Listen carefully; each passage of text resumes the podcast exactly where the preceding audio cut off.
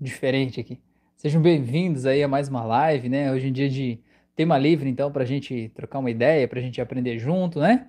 Para a gente ver o que, que, é o assunto que vocês vão trazer para a gente aí hoje, tá bom? Então sejam bem-vindos. Aí eu já faço o convite para quem está aqui agora, para vocês fazerem os meus cursos de hipnose clínica, de hipnose clássica, o curso de hipnose conversacional terapêutica, que é o uso da hipnose na simplicidade de uma conversa e pode ser usado aí tanto por profissionais quanto por pessoas comuns aí que querem melhorar a vida das pessoas próximas, tá bom? Não precisa nenhum pré-requisito para fazer esse curso, né? Você não precisa ser terapeuta ser formado em uma outra profissão, porque ele é um curso do zero, né, ao completo, né, ao avançado aí na área da terapia, tá bom? Então, sejam bem-vindos aí, eu ver, José Antônio Raio tá aí, oi Rafael, cadê você? Eu vim aqui só para te ver, é, pois é, que bom, cheguei, tô aqui, beleza, muito bom, que bom que você tá aí, José. Freta aí também, boa noite, seja bem-vinda.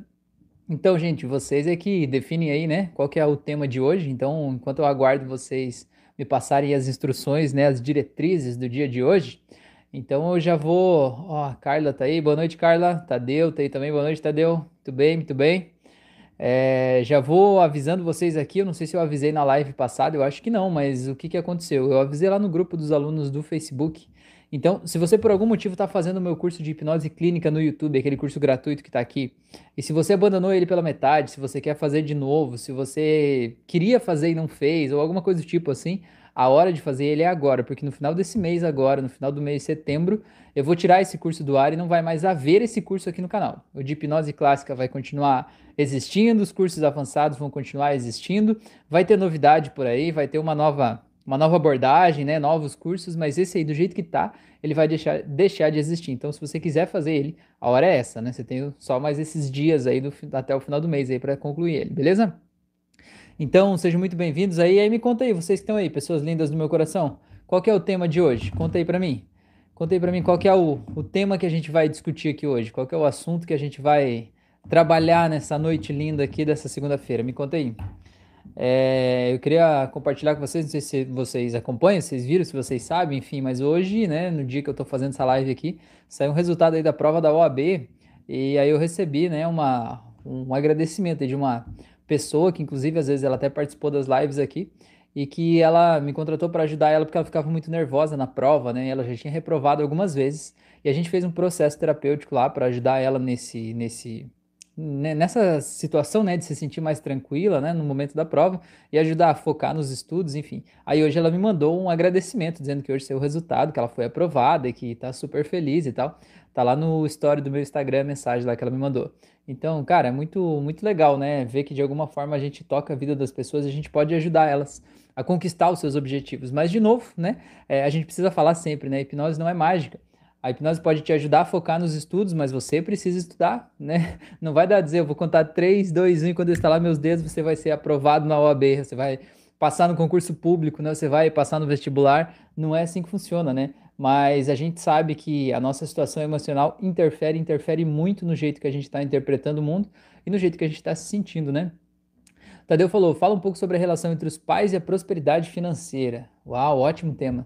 Muito bom. A Carla falou, queria tanto ajuda para me libertar dos ciúmes, insegurança de forma geral. Fui traída tantas vezes que não consigo confiar em ninguém. Dois temas bem profundos, hein? Deixa eu ver aqui. O José falou, eu assisti uma aula de um professor no YouTube e ele falou que transe hipnótico é um retrocesso. O que você acha? Oh, temos polêmicos hoje, hein? Tadeu falou, se não ter boas relações com pais influi na condição financeira. Beleza, tá. Vamos lá, vamos começar então pelo tema do Tadeu aqui por ordem de, de entrada aqui, depois a gente fala sobre a carga ali, a questão da insegurança e ciúmes, depois a gente fala sobre transe hipnótico. Tá, vamos falar do transe hipnótico rapidinho, porque eu acho que é mais rápido pra gente passar, né, José? E a gente já vai lá.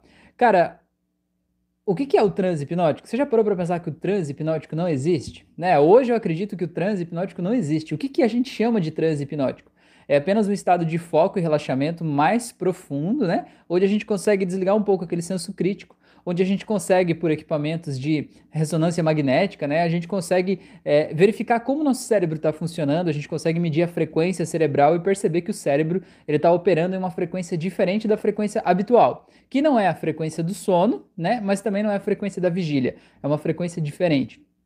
E é isso que a gente chama de transe hipnótico, mas não é uma coisa assim pontual, objetiva, sabe? É uma coisa que é muito pessoal de uma pessoa para outra. Como que ela vai chegar lá? Qual é o nível da intensidade desse transe hipnótico, né? Então, é, na verdade, assim, quando a gente está assistindo um filme, por exemplo, sabe? Você está assistindo um filme, você sabe que aquilo ali é mentira, mas ainda assim você se emociona com a história do filme, não se emociona? Isso é um transe hipnótico. Você acha que assistir filme é retrocesso?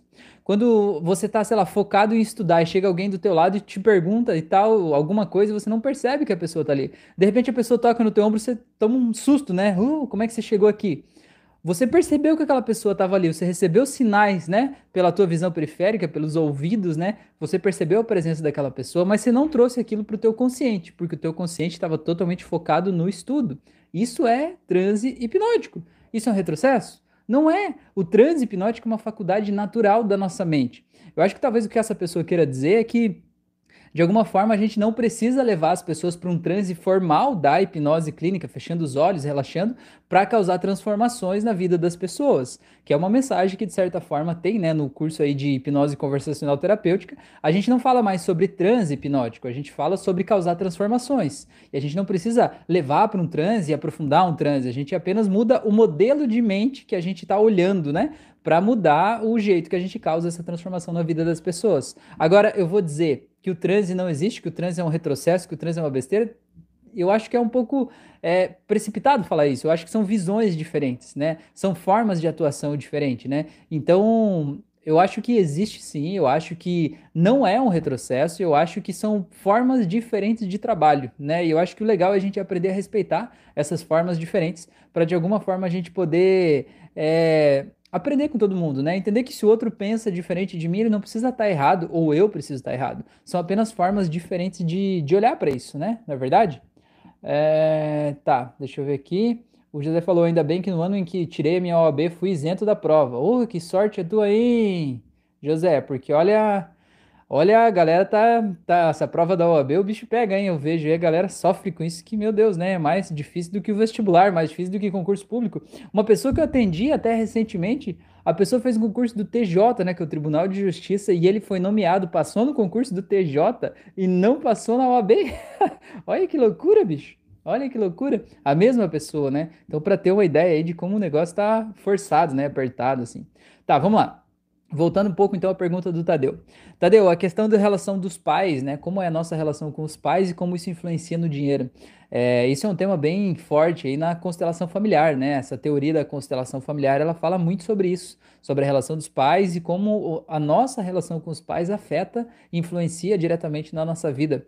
Então, o que, o que, que eles dizem, né? Eles dizem basicamente que o pai representa o trabalho a capacidade de trabalhar, né, a disposição para você trabalhar, para você fazer as coisas de certa forma, assim, né, é, a capacidade de você ter um trabalho e desempenhar aquele trabalho com excelência, se sentir bem fazendo aquele trabalho. E a mãe representa, então, de certa forma, o dinheiro. A mãe representa a fluidez, representa, de certa forma, essa, essa autonomia, digamos assim, né? É, então, assim, às vezes as pessoas têm trabalho, não falta trabalho para a pessoa. A pessoa trabalha um monte, de manhã, de tarde, de noite, não falta trabalho para ela. Mas falta ganhar dinheiro com aquele trabalho, né? Então, é, é um caso típico, né, de que a relação que está conturbada aí é basicamente com a mãe, né? Às vezes a pessoa não tem trabalho, às vezes a pessoa ela não consegue trabalhar, ela não consegue ter uma atividade, ela não consegue se sentir produtiva, ela se sente bloqueada, se sente fechada, né? Então aí é uma questão que é uma relação com o pai, né? De alguma forma ela não consegue trabalhar, ela não, não consegue se dedicar àquilo ali. E obviamente não ter dinheiro é consequência da falta de não ter trabalho, né? Geralmente acaba sendo meio que assim, né? Se, se, se eu não trabalho, não tenho de onde vem o dinheiro, né? E aí acaba não conseguindo entrar lá. Então, é legal ter essas duas coisas muito claras na gente, né? Uma outra coisa também que é importante a gente olhar é que assim os pais eles são um espelho para a gente, eles são um reflexo, né? Eles são de certa forma assim o lugar onde a gente se baseia, sabe? Como se fosse um, um um ideal a ser seguido, talvez. Embora nem sempre a gente queira ser igual aos nossos pais. Às vezes a gente olha para os nossos pais e a gente condena eles. A gente julga eles. A gente diz, nossa, tudo que eu não quero é ser igual ao meu pai. Tudo que eu não quero é ser igual à minha mãe, né? Mas de certa forma, quem eles são é o referencial maior que a gente tem. E na vida, muitas vezes a gente acaba repetindo esses padrões. Então, cara, é muito comum atender pessoas, por exemplo, homens, que na infância eles conviveram com um pai abusivo. Um pai que, por exemplo, era, era alcoólatra, chegava em casa é, embriagado e aí agredia a esposa e os filhos, e esses homens foram vítimas dessa agressão desse pai. E cresceram com raiva desse pai. E adivinha só o que, que eles fizeram quando eles se tornaram adultos e tiveram uma família? Eles passaram a beber, e passaram a ser agressivos com a sua família do mesmo jeito que o pai fazia. E daí eles se sentiam com muita raiva, muita raiva porque eles diziam que jamais iam ser daquele jeito. Só que eles se viam repetindo os padrões. Então, na verdade, tudo que a gente vê nos nossos pais, de certa forma, a gente está se aproximando daquilo. Então, a gente precisa curar dentro da gente a relação que a gente tem com os nossos pais, o que a gente está vendo deles. Porque o que eu vejo do meu pai, o que eu vejo da minha mãe, não é necessariamente quem eles são de verdade. É a minha interpretação do mundo. Então, por exemplo, se eu olho para o meu pai eu vejo que meu pai é um fracassado, por exemplo, ou que a minha mãe é uma fracassada, que eles não ganham dinheiro, que eles não fazem nada direito, que eles são preguiçosos, por exemplo, e que nada dá certo para eles, né, e que eles não se esforçam o suficiente, enfim. Se eu penso neles desse jeito, o que, que acontece com a minha vida? A minha vida acaba repetindo esse padrão. Inconscientemente, eu acabo repetindo esse padrão, repetindo as coisas que eles fizeram, ou o estado onde eu acho que eles estão. É, a constelação familiar chama, chama assim de você ser fiel ao seu pai, né? Então, ser fiel também acontece muito assim, por exemplo, de, ah, sei lá, o meu pai, a vida inteira ele ganhou um salário mínimo, né? Aí o que que acontece? Eu começo a trabalhar, eu começo a ganhar mais do que um salário mínimo, e às vezes eu me sinto culpado por eu estar ganhando mais dinheiro do que o meu pai. Né? Porque existe aquela coisa de respeitar os mais velhos e de alguma forma como se eu tivesse que sempre ter menos do que isso para eu me manter no meu lugar, assim, para eu não humilhar o meu pai, talvez, né? No sentido de ganhar mais dinheiro que ele. Então tem vários padrões que a gente precisa curar dentro da gente para a gente não julgar os nossos pais, para que a gente possa se libertar disso. Então a cura, né, a, a mudança ela não está em mudar os teus pais, você não pode mudar eles, mas você pode mudar a história que você conta sobre eles, né? Você pode mudar o jeito que você conta essa história aí da tua vida. E isso muda o jeito que seus pais estão, né? Então, por exemplo, vamos dar um exemplo. Imagina que um pai lá, por exemplo, ele não trabalha ou ele não tem renda, né? E ele passa muito tempo ocioso. E aí esse filho ou essa filha pode olhar e sentir assim, nossa, pobre da minha mãe, tá sobrecarregada, tá trabalhando demais, tá fazendo tanta coisa. Meu pai é um preguiçoso, que não ajuda, que não faz tal coisa, né, que não traz dinheiro para dentro de casa. E você tá julgando ele, você tá condenando ele, né? Você tá dizendo, nossa, por que, que ele não se esforça? Mas o que eu quero te dizer é o seguinte, essa relação entre o teu pai e a tua mãe é uma relação deles. E você não tem absolutamente nada a ver com isso certo? Você não pode definir quem vai fazer o que naquela casa ou naquela família. Aí você pode dizer assim, ai, Rafael, mas todas as famílias é assim, o homem trabalha fora e tal. Não interessa. Não interessa as outras famílias. A tua família é a família que você tem. Sabe, olhando de perto, ninguém é normal. olhando de perto, todo mundo tem os seus problemas, né? Todo mundo tem suas tretas aí. E você precisa entender que os seus pais, eles de alguma forma se encontraram, né? O teu pai e tua mãe se encontraram, e se para eles essa vida desse jeito está funcionando, tá ótimo. Se naquela vida, de alguma forma, por exemplo, aquele pai que não trabalha e não tem renda, e aquela mãe que se esforça em dobro para manter aquela família, eles de alguma forma se encontraram e isso tá bom para os dois, tá? E por que, que eu digo tá bom para os dois? Você diz, não, não tá bom porque minha mãe tá sofrendo. Não, aquele sofrimento, aquela sobrecarga que ela tá vivendo, de alguma forma é o que ela acha que ela precisa viver para ela mostrar o trabalho dela, para ela mostrar o esforço dela, para diminuir a insegurança, para ela mostrar o valor dela a partir de um esforço dobrado, tipo assim, ó, como se eu me sentisse insignificante, e aí eu preciso fazer um esforço dobrado para as pessoas perceberem o meu valor. Isso é uma coisa que está dentro da gente, né? E aí o que, que acontece? Essa pessoa, essa mulher, por exemplo, que pensava isso, encontrou um marido que poderia permitir que ela tivesse a opção, né? Tivesse a oportunidade de fazer esse esforço dobrado para manter a casa, entende? Então é uma relação que se retroalimenta, sabe? E se você tirar, por exemplo, né, se você tivesse o poder, não, eu quero tirar esse pai daqui porque ele está fazendo a minha mãe sofrer, o que, que acontece geralmente quando essa pessoa troca de relacionamento? Ela troca aquele marido por um outro marido que é igual que repete os mesmos padrões do mesmo jeito, porque o radar dela está apontado para isso, porque essa relação se retroalimenta. E o que, que acontece? Esse cara aqui, que às vezes ele era, sei lá, preguiçoso, não trabalhava, não tinha dinheiro, ele entra num outro relacionamento e no outro relacionamento ele é totalmente diferente. Ele vira uma pessoa completamente, né, outra pessoa né? Por quê? Porque as relações elas se retroalimentam e a gente precisa entender que os responsáveis por isso são eles. Então a gente como criança muitas vezes a gente assume um dos lados. Não, eu sou igual a minha mãe, eu estou defendendo a minha mãe do meu pai. Cara, tua mãe não precisa ser defendida dele né? Ela não precisa, o teu pai não precisa ser defendido da tua mãe. Eles estão se retroalimentando nessa relação. Claro que existem situações, né, de abuso psicológico, físico, enfim, que aí tem que ser tratado aí com o rigor da lei, enfim, mas não, não é uma questão que você vai assumir para você mediar aquele conflito ali, porque isso aí de alguma forma é, te coloca no lugar errado, te coloca como um super protetor da mãe, como se tivesse, né, fosse maior do que a tua mãe, se tivesse acima dela, tivesse que proteger, e essa é a relação errada. Você é a criança, digamos assim, se a tua questão é com os teus pais, né? E os teus pais de alguma forma estão ali para te proteger. E aqui entra outro ponto. Você entender que os teus pais, eles vão te proteger, vão te amar, vão cuidar de você do jeito que faz sentido para eles, do jeito que eles podem, do jeito que eles sabem, e não necessariamente do jeito que você quer. Sabe, às vezes a gente é criança e você olha para a mãe do coleguinha e a mãe do coleguinha é mais carinhosa que a tua mãe. E você pensa assim: nossa, eu queria que a minha mãe fosse assim. Eu queria ser filho da fulana lá, né?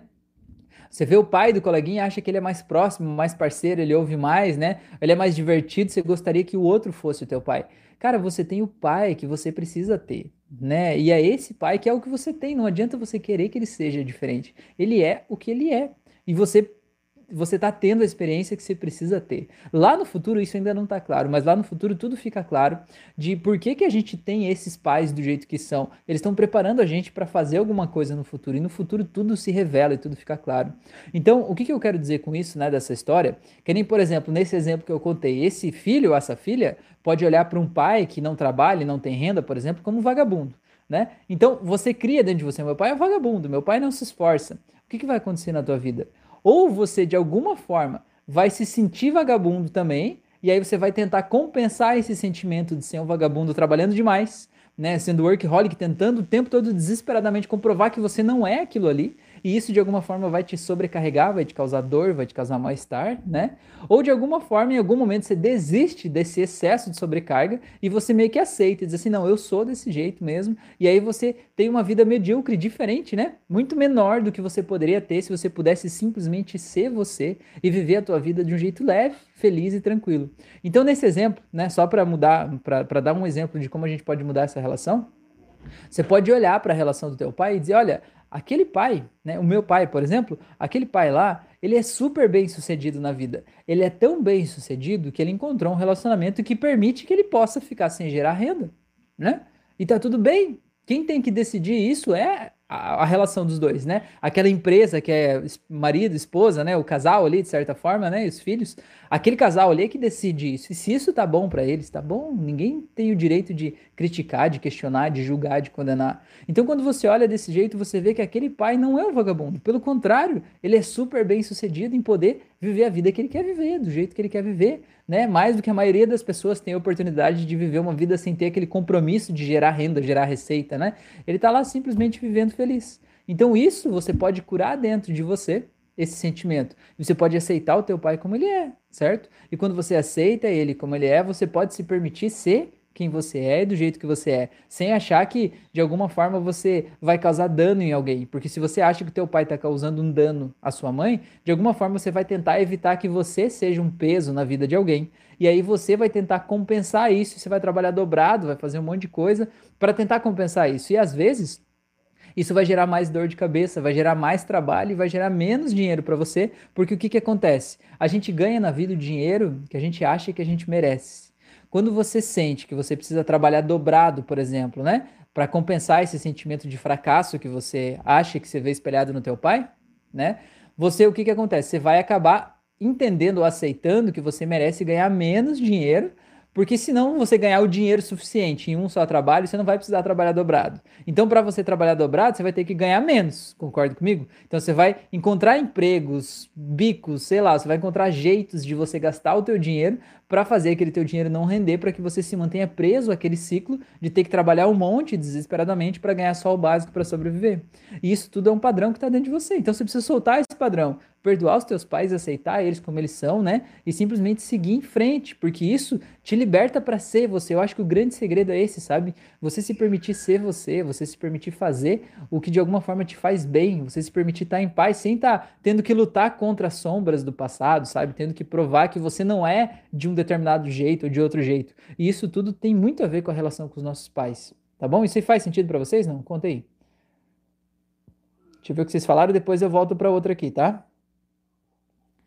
Aqui, tá. É, o José falou, valeu, professor. O Alzanir falou, boa noite, Rafael, seja bem-vindo.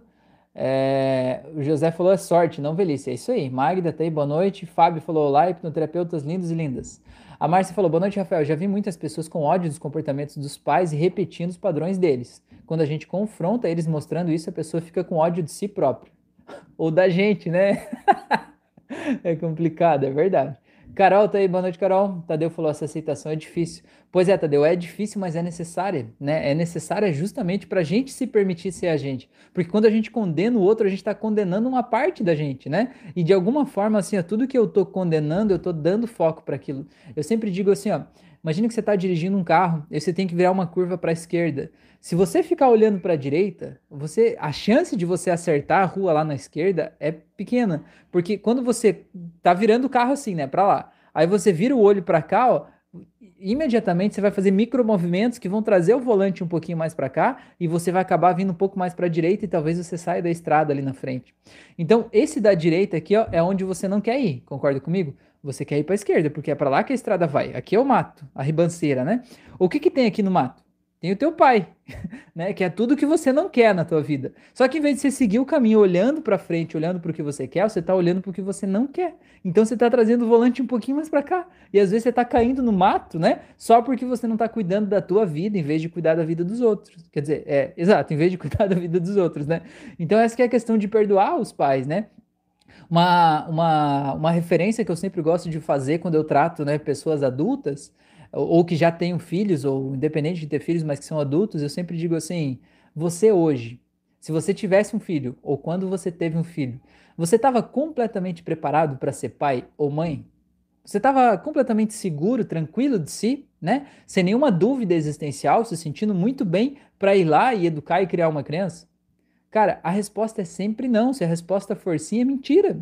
Porque ninguém está preparado, ninguém está preparado para isso, né? E o que que acontece? E aí eu digo para a pessoa, então imagina que o teu pai ou a tua mãe, quando você nasceu, eram exatamente assim também. Eles também são seres humanos, eles também estavam lutando com seus demônios interiores. Eles também tinham seus traumas, as suas dúvidas existenciais, seus conflitos, as suas questões, né, que estavam acontecendo, eles tinham tudo isso e além de tudo isso, eles tinham que cuidar e gerenciar talvez de mais crianças além de você, né? Então para eles não foi fácil né? E eles não eles foram os melhores pais que eles puderam ser a partir das experiências que eles tinham, a partir das referências que eles tinham. E a gente precisa aceitar isso. Aceitar que se de alguma forma é, a gente faria diferente no lugar deles, é porque a gente aprendeu com o que eles ensinaram pra gente. Né? Isso é legal de você poder olhar para o aprendizado e não para a dor, né? Olhar para o aprendizado que veio de lá e não do quanto doeu. Doeu, doeu, eu não escolhi sentir aquela dor, né? Tudo bem, mas já passou. Agora, o que, que eu aprendi daquela dor? E de que forma aquela dor pode ser um aprendizado importante na minha vida? Esse que é o grande lance, né? É, esse que é o grande lance de como é que eu vou trazer essa, transformar, né? É, transmutar essa dor toda em um aprendizado de vida que de alguma forma me faça sentir melhor, né? Então, esse é um, um ponto bem importante. Tá bom? Vamos lá. Luiz falou, mas é quando te cobram esse posicionamento de ser o protetor da mãe e ao mesmo tempo a muleta, a segurança do pai. Luiz, essa que é a questão. O que as pessoas querem da gente é um problema delas. O que a gente faz a respeito disso, aí é um problema nosso, entendeu? As pessoas podem cobrar da gente um monte de coisas, as pessoas podem cobrar da gente o que elas quiserem, mas a questão é até que ponto a gente precisa aceitar essa cobrança. Não interessa o que passou, Talvez lá no passado eu precisasse, eu sentisse que precisava ter aceitado essa cobrança, né? Eu sentisse que precisava cumprir aquele papel. Mas hoje eu não preciso mais. E hoje não tem mais ninguém sofrendo. Talvez aquelas pessoas elas se retroalimentassem, né, daquele sentimento ruim, justamente porque talvez você era esse ponto de apoio, essa pessoa que segurava, né, as pontas e que mediava os conflitos e fazia tudo dar certo. Mas eu te pergunto, e se você não existisse? E se você fosse morar num outro país? E se você simplesmente desaparecesse, você acha que as pessoas iam morrer? Você acha que ia acontecer uma terceira guerra mundial naquela família? Se a tua resposta é não, se você acha que eles iam dar um jeito, então de alguma forma não era tua obrigação fazer isso ali. Talvez você sentia que devia, mas não é que você precisasse fazer aquilo ali necessariamente, entende? Faz sentido? Então, é justamente essa a questão. Às vezes a gente aceita as obrigações que dão pra gente como se fosse a nossa vida, como se a nossa vida dependesse daquilo ali. E na verdade aquilo não é uma responsabilidade nossa, é uma coisa que a gente abraça, sabe? Como um presente que deram pra gente, como uma mochila, sabe? Carrega essa mochila aí pra mim que eu não quero mais carregar. E a gente vai lá e diz sim. Mas hoje a gente pode olhar e perceber que dá para dizer não. Dá pra gente dizer não para aquela mochila que a gente ainda tá carregando, talvez. E a gente olhar para o passado e se a gente está se culpando por ter carregado aquela mochila lá no passado, a gente olhar para a nossa versão do passado e entender que aquela pessoa não foi necessariamente obrigada a carregar aquilo, mas que ela fez o que ela achou que era o certo. Concorda comigo? Se essa pessoa do passado, né, ela não tivesse carregado aquela mochila, talvez ela tivesse se sentindo culpada. Talvez ela tivesse achando que não fez tudo que poderia ter feito. Talvez ela tivesse achando que não é um filho bom o suficiente. Então você entende que aquela versão do passado precisava passar por isso, precisava carregar esse peso, precisava passar por essas experiências para ela entender que agora ela pode soltar. Né? A grande questão não é mudar o que passou no passado, né? A grande questão é a gente poder pegar do passado o aprendizado para hoje eu poder soltar o que eu talvez ainda carregue, né? E perdoar aquelas pessoas que, que criaram aquela cena de certa forma, porque de alguma forma aquela era a cena que eu precisava. Então, deixa eu ver o que mais vocês falaram aqui. É, aqui. A Fran falou, pessoal, vamos dar like. É isso aí, gente, me ajuda aí. A Márcia falou, oi, Fran, sim, vamos ajudar esse conteúdo a chegar para mais pessoas. Tadeu falou, muito bom, Rafael, valeu pela explicação.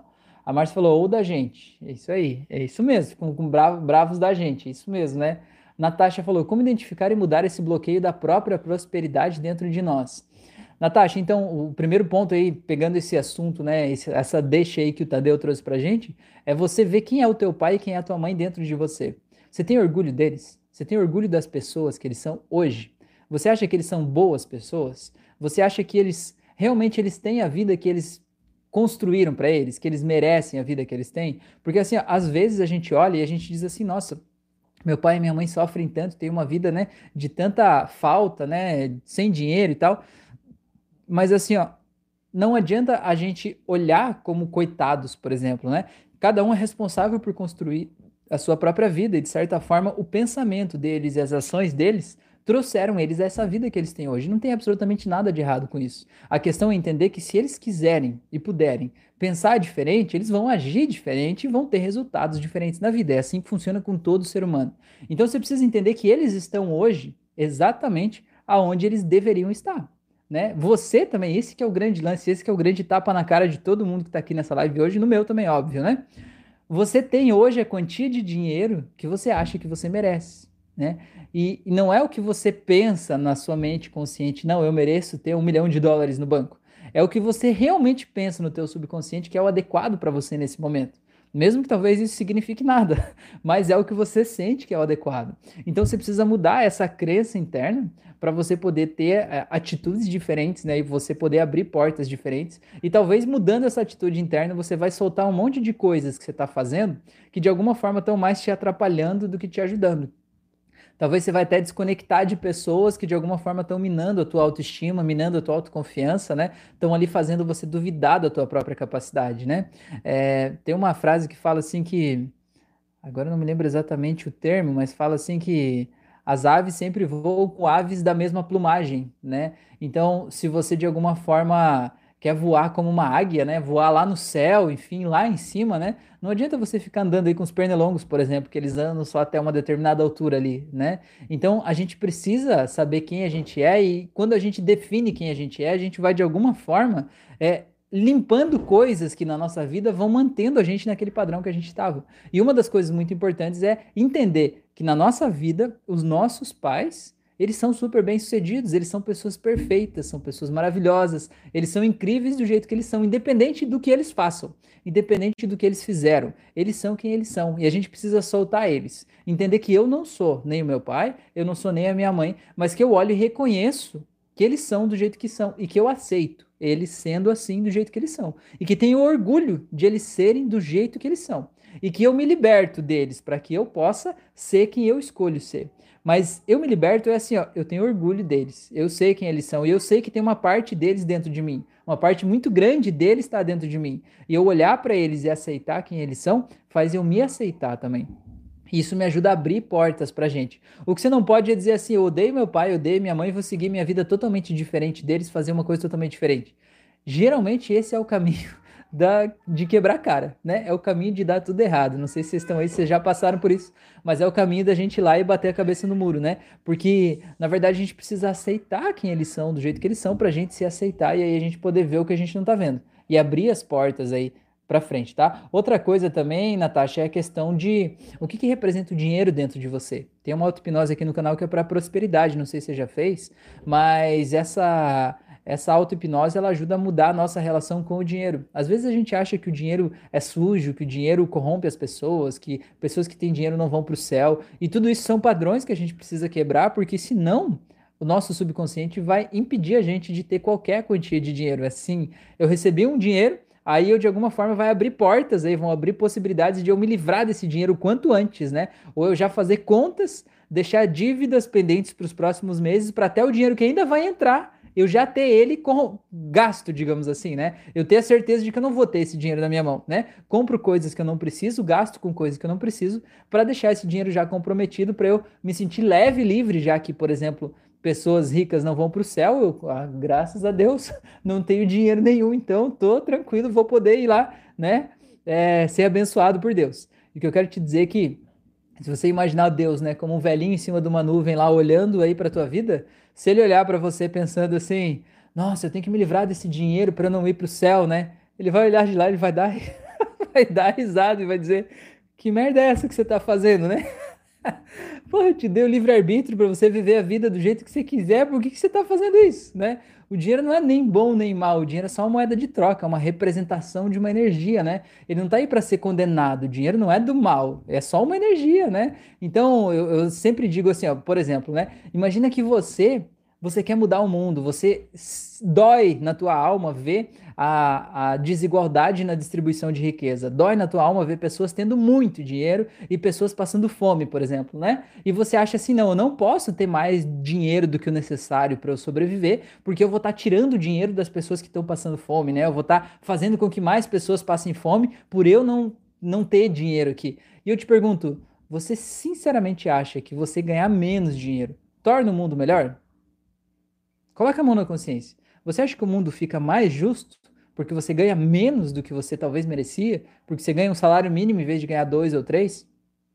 O que eu quero dizer com isso é que se você acha que a resposta disso é não, então para de fazer isso.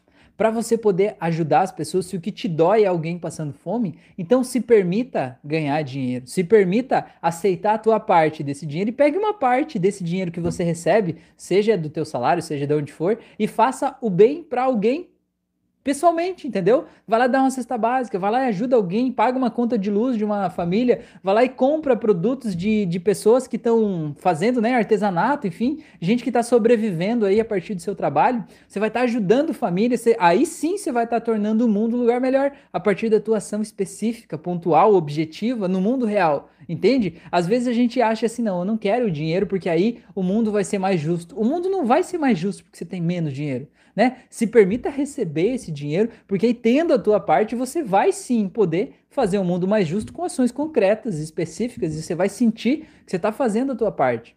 Faz algum sentido isso para vocês? Não? Então vamos, vamos reescrever essas crenças de dinheiro aí, tá bom? É, a Carol falou: eu falo para minha mãe que ela não precisa levar o mundo nas costas. Pois é. E você também não tem levado o mundo nas costas, não, Carol? Porque às vezes o que a gente percebe no outro, às vezes está na gente, né? E como eu falei, os pais, eles são, um, digamos, um espelho para a gente, né? Se a gente vê a minha mãe tá levando o mundo nas costas, o que, que você vai fazer instintivamente? Vai carregar o mundo nas costas, porque afinal de contas a tua mãe é o exemplo, né? E aí você vai estar tá carregando talvez as pessoas à tua volta nas costas, talvez até a tua mãe. E ela está carregando você, e você está carregando ela e tá um peso gigante e ninguém vai para frente, não é verdade? Faz algum sentido isso? Não. É, vamos lá. O Luiz colocou as mãozinhas ali, a Carol falou, bem verdade, o dinheiro escorre das minhas mãos, às vezes não sei para onde ele vai.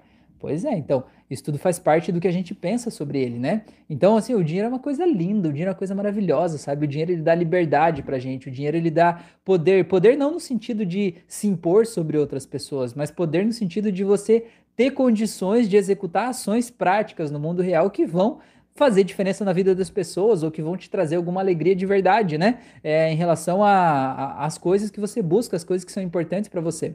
Outra coisa sobre prosperidade, eu acho que é muito importante falar aqui, já que a gente está falando disso, né? Você precisa aprender a se pagar. Isso foi uma coisa que eu levei muito tempo para eu entender.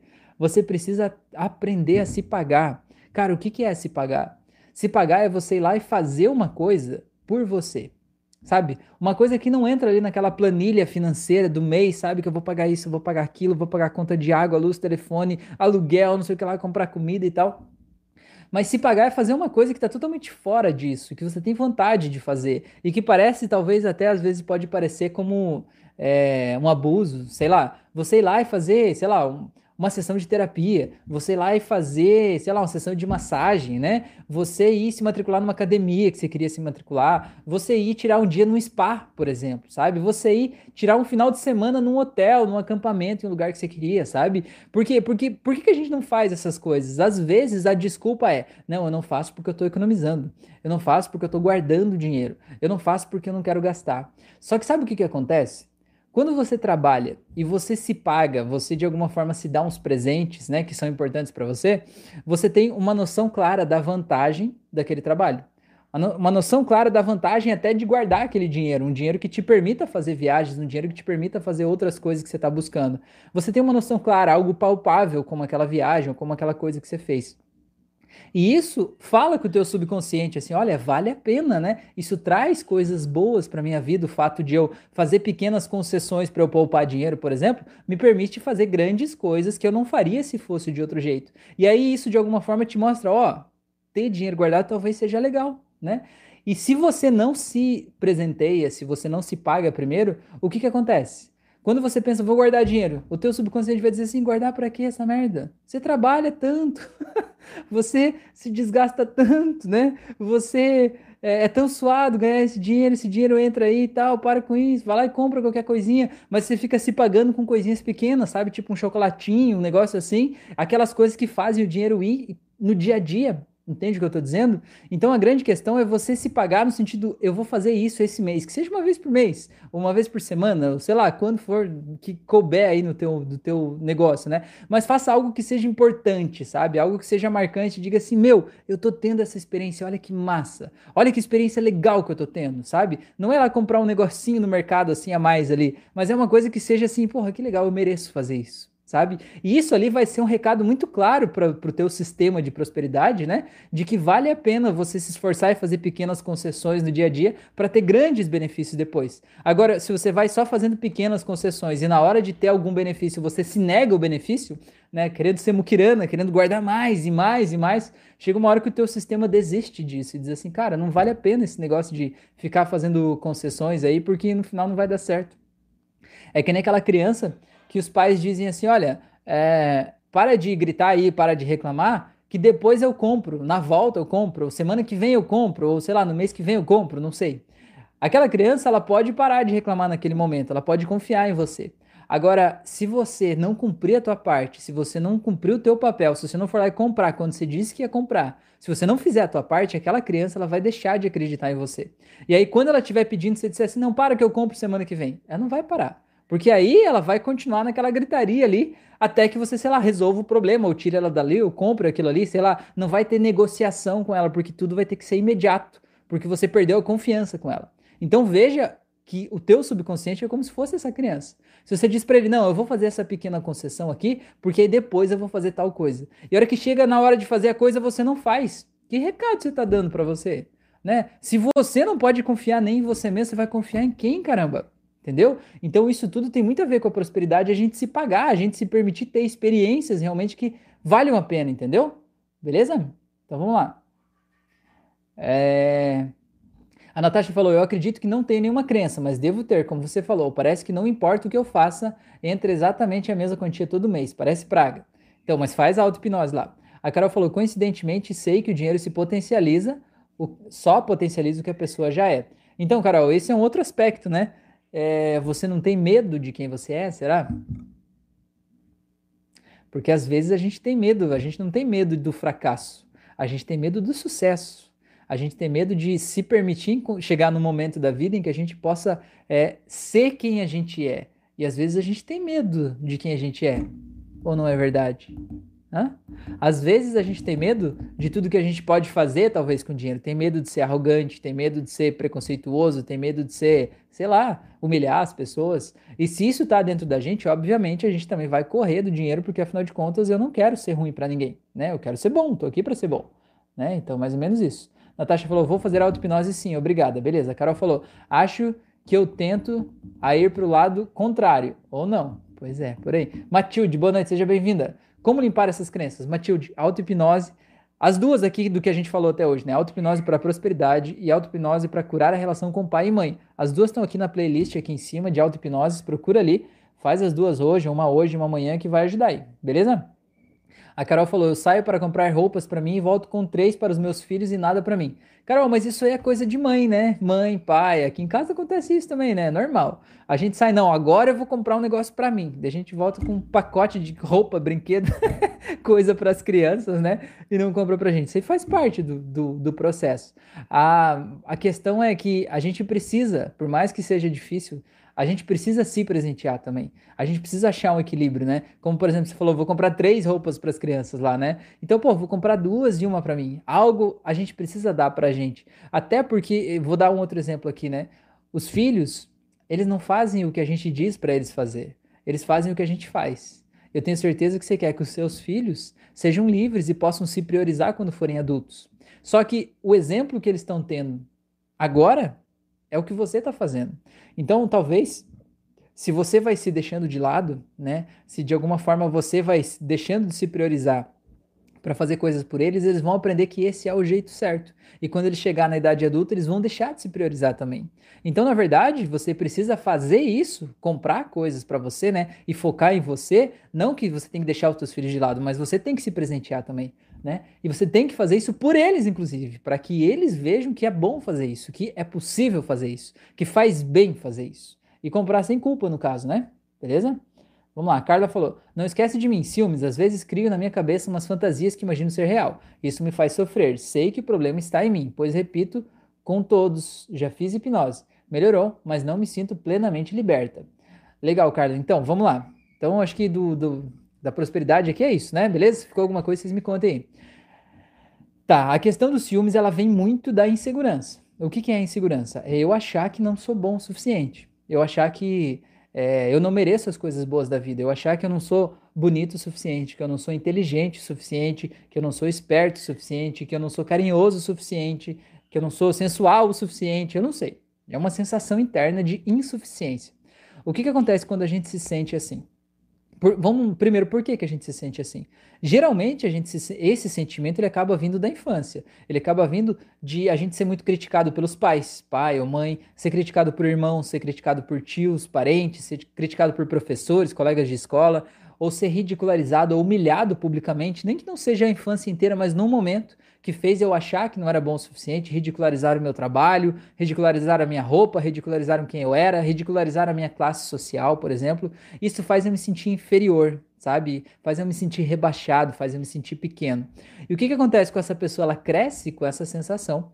E aí não importa nada do que ela conquiste na vida, porque nada do que vem lá fora supre esse sentimento. Esse é um sentimento interno, a gente precisa tirar o sentimento, né? Lidar com o sentimento, não adianta preencher ele de outras coisas lá de fora, né? Só que o que, que acontece? Para suprir esse sentimento, a gente acaba buscando as coisas lá de fora. Então, por exemplo, se você se sente insignificante, por exemplo, né? Ou se sente inseguro num relacionamento, o que, que você vai fazer? Você vai querer agradar a outra pessoa. Você vai querer fazer coisas para de alguma forma fazer com que aquela pessoa, porque aquela com, com para fazer com que aquela pessoa ali goste das coisas que você faz por ela. Você acha que só ser você não é bom o suficiente. Você acha que a pessoa gosta do que você faz para ela. Gosta talvez dos presentes que você dá, do jeito que ela trata, enfim, não sei, do que você faz por essa pessoa. E o que que acontece? Quando você fica com esse sentimento de que ela não gosta de você, mas ela gosta do que você faz, acontecem duas coisas. A primeira é você achar que precisa sempre fazer mais. Você nunca pode relaxar, você sempre precisa dar presentes, precisa dar mimos, precisa é, dar mais atenção. Você não pode relaxar, você precisa ficar querendo agradar a pessoa o tempo todo. E isso, para a pessoa que está do outro lado, muitas vezes acaba sufocando a pessoa, sabe? Sufocando que você está ali o tempo todo, assim, acaba sendo chato às vezes, entendeu? É, e a segunda coisa que acontece é que quando você, se você acha, né, que você precisa fazer as coisas para ela gostar de você, que não é de você que ela gosta, mas das coisas que você faz, e você sentir que não está fazendo o suficiente pelo motivo que for na tua vida, vai ficar meio óbvio na tua mente que aquela pessoa ela tem o direito de te trair, porque afinal de contas você não está correspondendo ao que você achava que deveria, porque afinal de contas no teu mundo não é de você que ela gosta, mas do que você faz. E se você não está fazendo essas coisas, então meio que ela não tem o porquê gostar de você. Agora, o que eu tenho para te dizer é que esse pensamento não é a verdade. Esse é só um pensamento que está aí na tua cabeça, né? É um pensamento que entrou na tua cabeça porque em algum momento você achou que era desse jeito. Talvez relações é, problemáticas dos pais, voltamos para os pais novamente, né? Traição do pai ou da mãe, né? Às vezes isso acaba marcando a gente. Traições de ex-relacionamentos. Às vezes o primeiro relacionamento, sabe? Às vezes lá você era adolescente, teve um namorado, namorada lá, e ele e te traiu, Aquela traição meio que marcou dentro de você que todas as pessoas traem. Que eu não posso confiar em ninguém porque foi a primeira vez na vida que eu me abri para alguém e aquela pessoa foi lá e me traiu. Então, de alguma forma, é, eu, eu sinto que não devo me abrir porque é perigoso eu me abrir para as pessoas, né? Então, faz eu sempre ficar com o pé atrás. Como se eu tivesse descontando em todos os meus próximos relacionamentos uma traição lá do passado de alguém que não faz mais parte da minha vida, né? Eu tivesse sangrando em você uma ferida que não foi você que me causou, foi uma outra pessoa lá do passado. Então a gente precisa curar o nosso passado para a gente perdoar essas pessoas e deixar a vida fluir naturalmente, né? É, então, assim, eu sempre digo, a gente não nasceu sabendo as coisas, a gente foi aprendendo com as experiências que a gente teve. Então, tem uma auto-hipnose aqui no canal, na playlist, que é uma auto-hipnose para é, mudar padrões de relacionamentos. É uma das últimas. Se você não fez ainda, faz ela aí, tá? Que é para você reaprender, soltar tudo que você aprendeu com esses relacionamentos aí e você poder realmente ser livre, né? E confiar na pessoa que está aí na tua frente agora e entender que essa pessoa ela tem motivos para estar com você. E esses motivos são maiores do que outras coisas, né? São maiores do que, mesmo que você não veja quais são esses motivos, a pessoa tem os motivos para estar com você. E você precisa sim, simplesmente se permitir viver essa experiência, né? E se permitir ser você e deixar as coisas acontecerem, que tá tudo bem, tá tudo certo. O que, que acontece quando a gente tem é, traições no passado. A gente, de alguma forma, a gente vai para um relacionamento e já espera que aquela traição aconteça. Embora a gente diga assim, é, eu não quero ser traída. Às vezes fica falando o tempo todo, eu não quero ser traída. Mas às vezes o medo de ser traída faz a gente, de alguma forma, desconfiar da pessoa. A gente ficar procurando pistas de traição, a gente ficar olhando no celular, ficar, sabe, se sentindo traído. E esse sentimento de se sentir traído, ele é maior, ele é mais doloroso do que uma traição em si, né? Porque tem pessoas que são realmente traídas e que não se sentem apunhaladas pelas costas desse jeito. E existem pessoas que não são traídas e que se sentem traídas e para elas dói muito mais a dor da traição do que alguns que até foram, entende? Então isso tem a ver com o nosso mapa de mundo. E assim, ó, se coloca no lugar da outra pessoa. Se você acha que ela vai te trair a qualquer momento, se você acha que sempre que ela tiver uma oportunidade ela vai te trair, é um saco para essa pessoa ficar é, provando para você o tempo inteiro que ela não tá te traindo. Ninguém merece viver uma vida desse jeito, sabe? Às vezes é isso que afasta as pessoas da gente. Às vezes é isso, né? Essa sensação de que parece que a pessoa precisa provar o tempo todo que ela não tá te traindo, que faz ela perder o interesse na pessoa. Porque assim, quando eu olho para outra pessoa e a outra pessoa não confia em mim, né? Parece assim, pô, eu tô perdendo meu tempo aqui com uma pessoa que nem confia em mim, que nem acredita em mim, né? É, eu tenho que ficar provando que eu tô certo, né? Ou provando que eu não tô traindo o tempo todo, isso cansa. E às vezes o fato de cansar é justamente o que faz abrir aquela porta para a pessoa ir para uma outra relação. Não tô justificando a traição. Eu só tô dizendo que existem padrões internos nossos que de alguma forma eles fazem com que esse ciclo se repita. Né? Então a gente precisa curar esses padrões para a gente quebrar esse ciclo, para a gente poder é, se permitir viver a vida leve do jeito que a gente merece viver a vida, né? Em paz, tranquilo, do jeito que ela é, afinal de contas, né? Então isso é um ponto muito importante. Outro ponto importante que é legal da gente olhar também é o seguinte: imagina que você, tá? Não estou dizendo você, Carla, tá? É, mas olha só, Imagina que você tem um desejo, talvez inconsciente, ou algo guardado dentro de você, ou uma fantasia, ou algo assim, né? Um desejo de trair o teu companheiro, a tua companheira, um desejo de ficar com uma outra pessoa, por exemplo. Imagina que isso está aí dentro de você e você fica lutando contra. Você não admite isso. Às vezes você não admite isso nem para você, né? Mas você às vezes guarda isso dentro de você, né? Um desejo secreto de ficar com uma outra pessoa. E esse desejo ele fica aí dentro e você fica lutando contra ele, né? Você fica, é, digamos, rebaixando ele, dizendo não, não, não tem nada a ver e tal. Você vai guardando mas você fica criando na tua mente possibilidades de vezes, talvez, em que você poderia ter uma outra relação com uma outra pessoa fora do teu relacionamento. Mesmo que você nunca tenha feito isso, né? Mas só na tua mente. O que, que acontece quando você é a pessoa que fica procurando oportunidades de trair alguém, né? Oportunidade de ter uma outra relação fora da tua relação.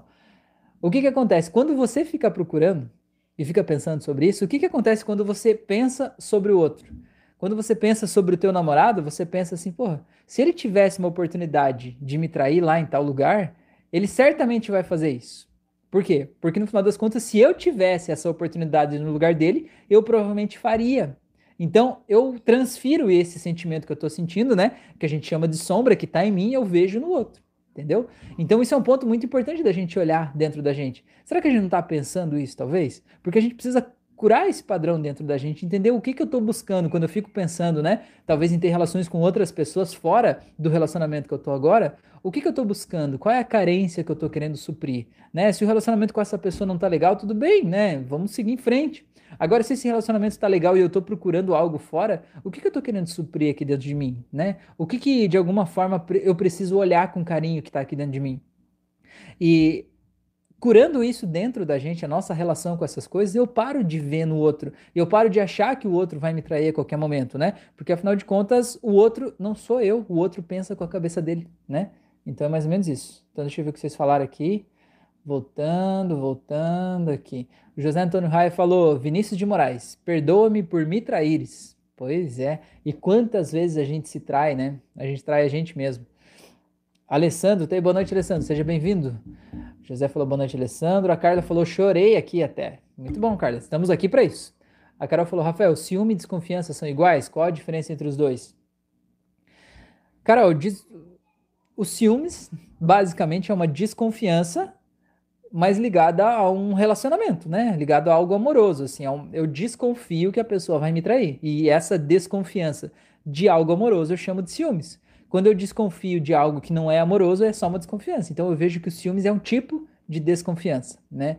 E de certa forma, o próprio termo fala aí, né, de desconfiar é eu não acreditar, eu não confiar na pessoa. Então, olha que louco isso, né? Você pensar que o ciúmes, o ciúmes é uma espécie de desconfiança. Então, eu não confio na pessoa que está comigo. E a questão é, essa pessoa já me deu motivos para eu desconfiar dela, para eu não confiar nela? Se essa pessoa deu motivos, então é legal a gente parar, conversar, entender o que está acontecendo, colocar, né, é, a coisa preto no branco aí, né? Agora, se essa pessoa não deu motivos, por que, que eu estou desconfiando dela? Por que, que eu estou obrigando ela a provar para mim algo que simplesmente não faz parte da nossa vida, né? E isso é cansativo para todo mundo, né? Então, é louco, vamos pensar sobre isso, tá bom? Tem a auto-hipnose dos ciúmes também, tem a auto-hipnose, para quem está ouvindo aqui, auto-hipnose da insegurança que está aqui. É, essas aí são muito importantes. Tem auto-hipnose para autoestima também, são muito importantes para isso aí. A Carla falou: poderia repetir o nome da auto-hipnose para eu buscar aqui? Carla, anota aí então. É, a primeira é para. É, cara, ela fala sobre padrões de relacionamento. Eu não me lembro o primeiro, a primeira palavra, assim. Para mudar, eu acho, padrões de relacionamento. Alguma coisa assim. Anota aí, é isso aí. É sobre padrões de relacionamento. A segunda é auto-hipnose para insegurança. A terceira é auto-hipnose para autoestima. A quarta aqui é a auto-hipnose para os ciúmes, né? Ciúmes. É, a quinta, vamos fazer uma lista aí hoje. A quinta é a auto-hipnose para fé e confiança. Confiança também é muito importante. E sobre a questão do, do, do dinheiro que a gente estava falando, tem auto-hipnose para prosperidade, auto-hipnose para curar a relação com pai e mãe, auto-hipnose para o merecimento, e tem uma lá também que é auto-hipnose para quem Esqueceu o ex? É dos filmes? A Fran tá me ajudando aqui, me dando uma colinha aqui, é isso? Tá. A Fran trouxe aqui é, para falar da auto-hipnose para esquecer o ex. E também é muito importante isso, Porque às vezes a gente está sentindo ciúmes por causa de uma traição lá do passado. Então a gente precisa fazer a auto-hipnose de esquecer o ex, que você não vai esquecer a pessoa de verdade, mas você vai soltar a dor que você viveu naquele relacionamento lá. E quando você solta aquela dor, você para de sentir aquela dor e para de projetar aquela dor no teu parceiro atual, entendeu? Então a auto-hipnose de esquecer o ex é muito importante. Tem uma outra auto-hipnose lá que é a de raiva e perdão. Então você foi traído, por exemplo, faz a auto-hipnose de raiva e perdão e perdoa as pessoas que te traíram. Não porque elas mereçam ser perdoadas, mas porque você merece soltar essa cordinha que te liga a essa dor e te liga a essas pessoas, para você ser livre. Então o perdão ele não é pelo outro, o perdão é por você. Então, essas aí são muito importantes de fazer, tá bom? É, deixa eu voltar aqui. A Carla falou, obrigado. José falou, Rafael, posso aplicar essas auto-hipnoses com os nossos clientes como terapia?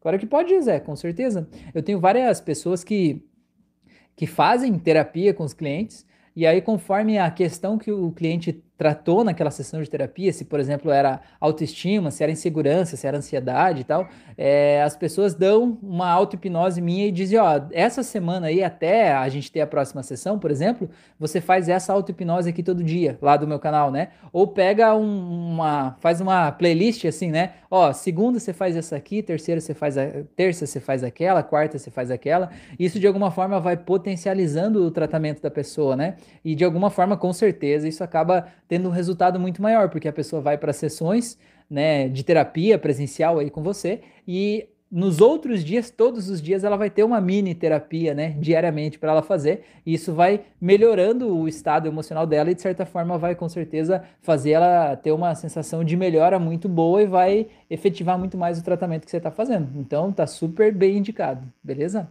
A Amanda falou: Boa noite, Rafael. Poderia falar um pouco sobre o ghosting? Quando uma relação acaba sem um término de fato, mas com o sumiço total da outra parte, estive numa relação de quatro meses e acabou dessa forma. Amanda, esse é um bagulho louco, né? Eu digo assim que quando a relação termina assim, e quando a relação termina sem um fim, né? Porque às vezes a pessoa desaparece, mas às vezes fica aquela coisa assim, terminou, né? Eu, alguém tem uma conversa e diz, olha, eu não quero mais, beleza. E aí o outro vai lá e diz assim, não, eu me arrependi, eu mudei e tal, manda flores, né? Manda chocolate, manda não sei o que lá e tal. E a pessoa dá um, uma, digamos, uma ideia de que talvez possa voltar, mas não sabe quando, né? Eu, eu preciso pensar sobre isso e tal, e fica aquela coisa assim, aquela indecisão, né? E aí, volta, não volta, volta, não volta, vai ou não vai, né? Sigo em frente ou fico aqui? E é esse mesmo lugar, né? É um lugar meio perdido. Você se sente ligado à pessoa e se sente abandonado ao mesmo tempo, né? É um negócio muito louco. Então, o que eu digo sobre isso é que assim, ó, a gente não pode é, esperar indefinidamente por alguém. A gente precisa, de alguma forma, encontrar um jeito de ter essa conversa clara com a pessoa. E se a pessoa não aceitar conversar com a gente, se a pessoa não aceitar colocar os pingos nos is ali, é porque aquela pessoa já tomou uma decisão e você não faz parte da vida dessa pessoa mais, né? Depois que ela tomou essa decisão. Então, às vezes, a gente precisa aceitar aquele fim. Às vezes, não é que a pessoa desapareceu, às vezes a pessoa já deu vários sinais e deixou claro que ela não queria mais aquilo ali. Mas é o fato da gente não querer aceitar aquele fim que faz a gente, de alguma forma, achar que tem ainda a, algum, alguma volta, né? Alguma coisa assim, né? Então, o que eu acho que é muito importante é a gente olhar para a gente mesmo e pensar assim Claro, a primeira coisa é entender o que eu quero. Porque às vezes a gente não quer mais estar com aquela pessoa, ou às vezes a gente quer estar. A gente ter clareza do que eu quero, independente do que o outro quer, independente do que o outro fez, o que, que eu quero. Isso é muito importante de saber, né? É... Porque às vezes assim, eu já não quero mais estar com aquela pessoa, mas eu tô esperando, porque vai que ele volta e quer voltar. Cara, se eu não quer estar com ele, pronto, né? Você corta o laço e acabou, né? Agora, se você quer estar com a pessoa e a pessoa está criando esse espaço, a pessoa não está querendo estar com você naquele momento, a gente precisa analisar duas coisas.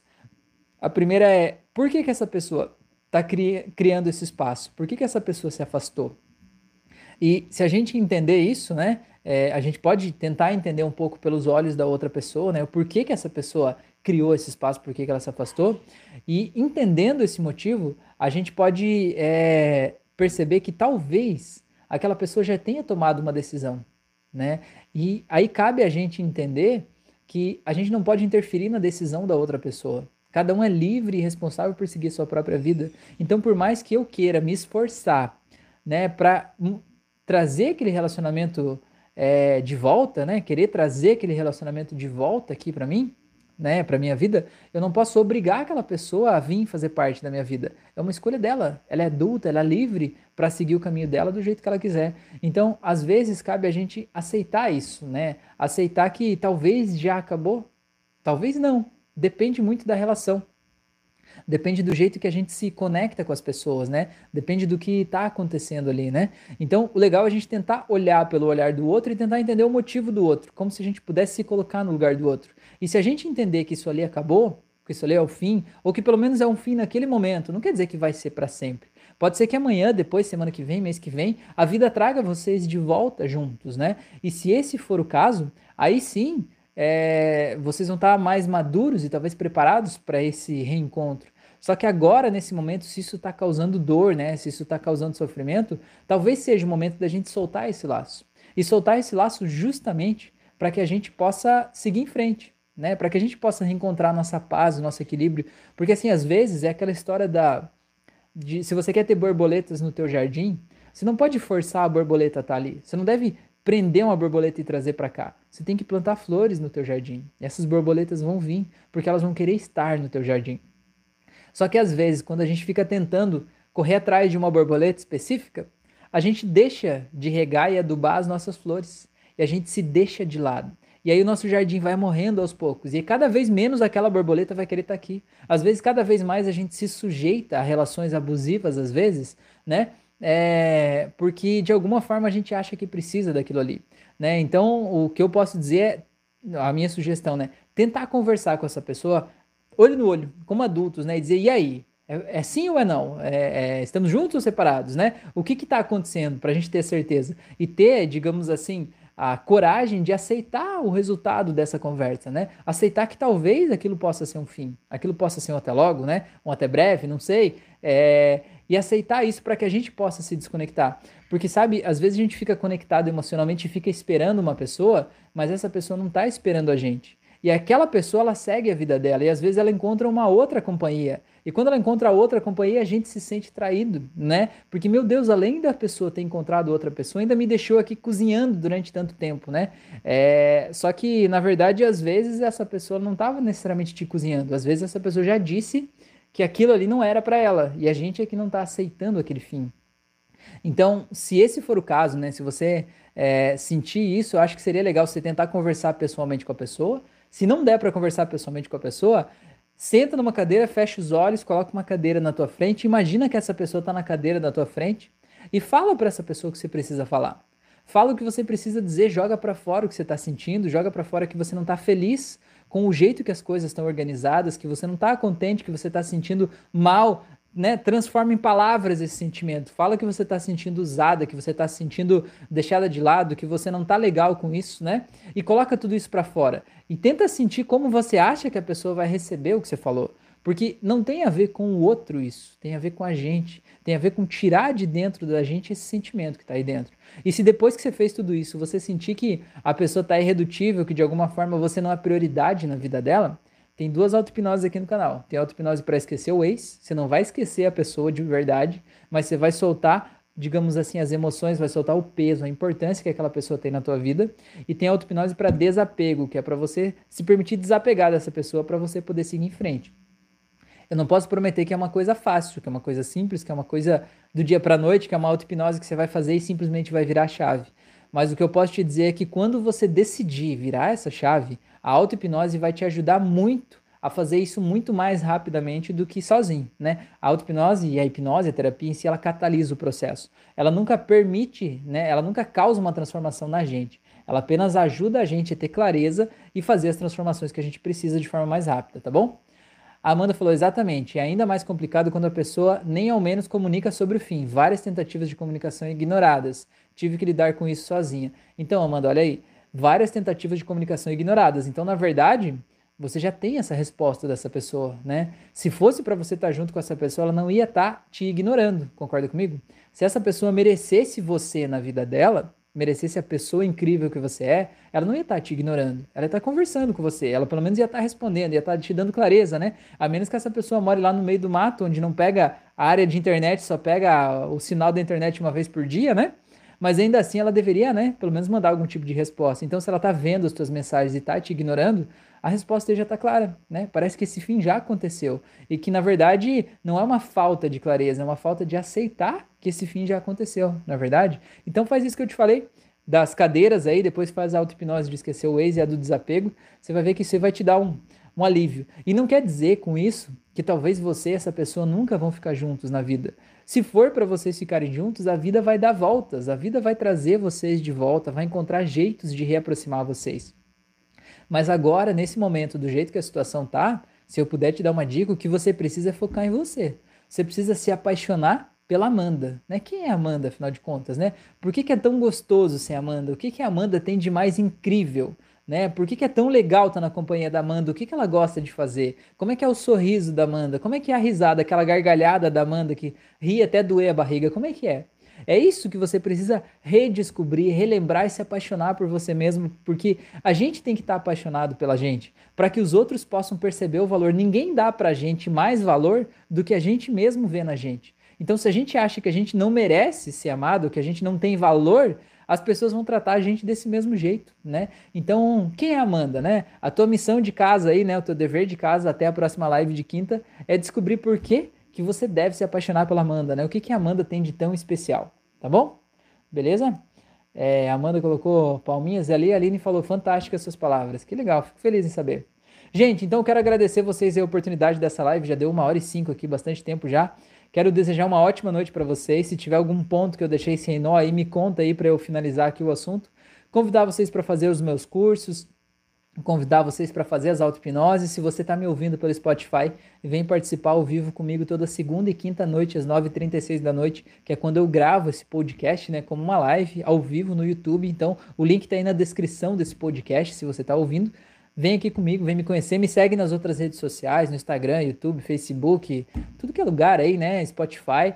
É, a gente está junto, cada mídia tem conteúdos diferentes, né? E se você sentir que eu posso te ajudar no teu processo de autoconhecimento, né? Eu posso te ajudar a despertar aí dentro de você a tua melhor versão por meio de um processo terapêutico, me manda uma mensagem lá no Instagram que eu vou ter o prazer de te explicar como é que funciona a minha terapia online. A gente faz por chamada de vídeo do WhatsApp, você só precisa de um celular e internet, né? Obviamente. Aí você deita lá na tua cama lá e eu vou te guiando aqui. A minha sessão dura duas horas. Na primeira hora a gente conversa e na segunda hora a gente faz a hipnose mesmo de olhos fechados, enfim, né? É, e aí a gente vai ressignificando essas coisas e mudando padrões aí, tá bom? Então fica esse convite aí para vocês. E se você sentir que de alguma forma, né, você gosta de terapias mais holísticas, alternativas. A Fran, que é minha esposa, que vocês devem conhecer ela, ela já fez lives comigo, já fez o curso de hipnose clássica comigo.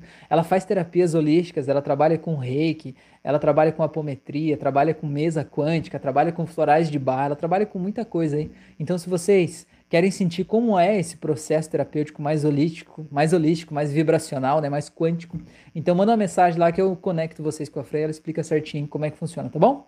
Gente, gratidão por vocês estarem aqui. O José falou boa noite, Rafael. Ótima live. Valeu, gente. Se cuida então. Um grande abraço. Tenham uma ótima semana a todos vocês aí. E até a próxima.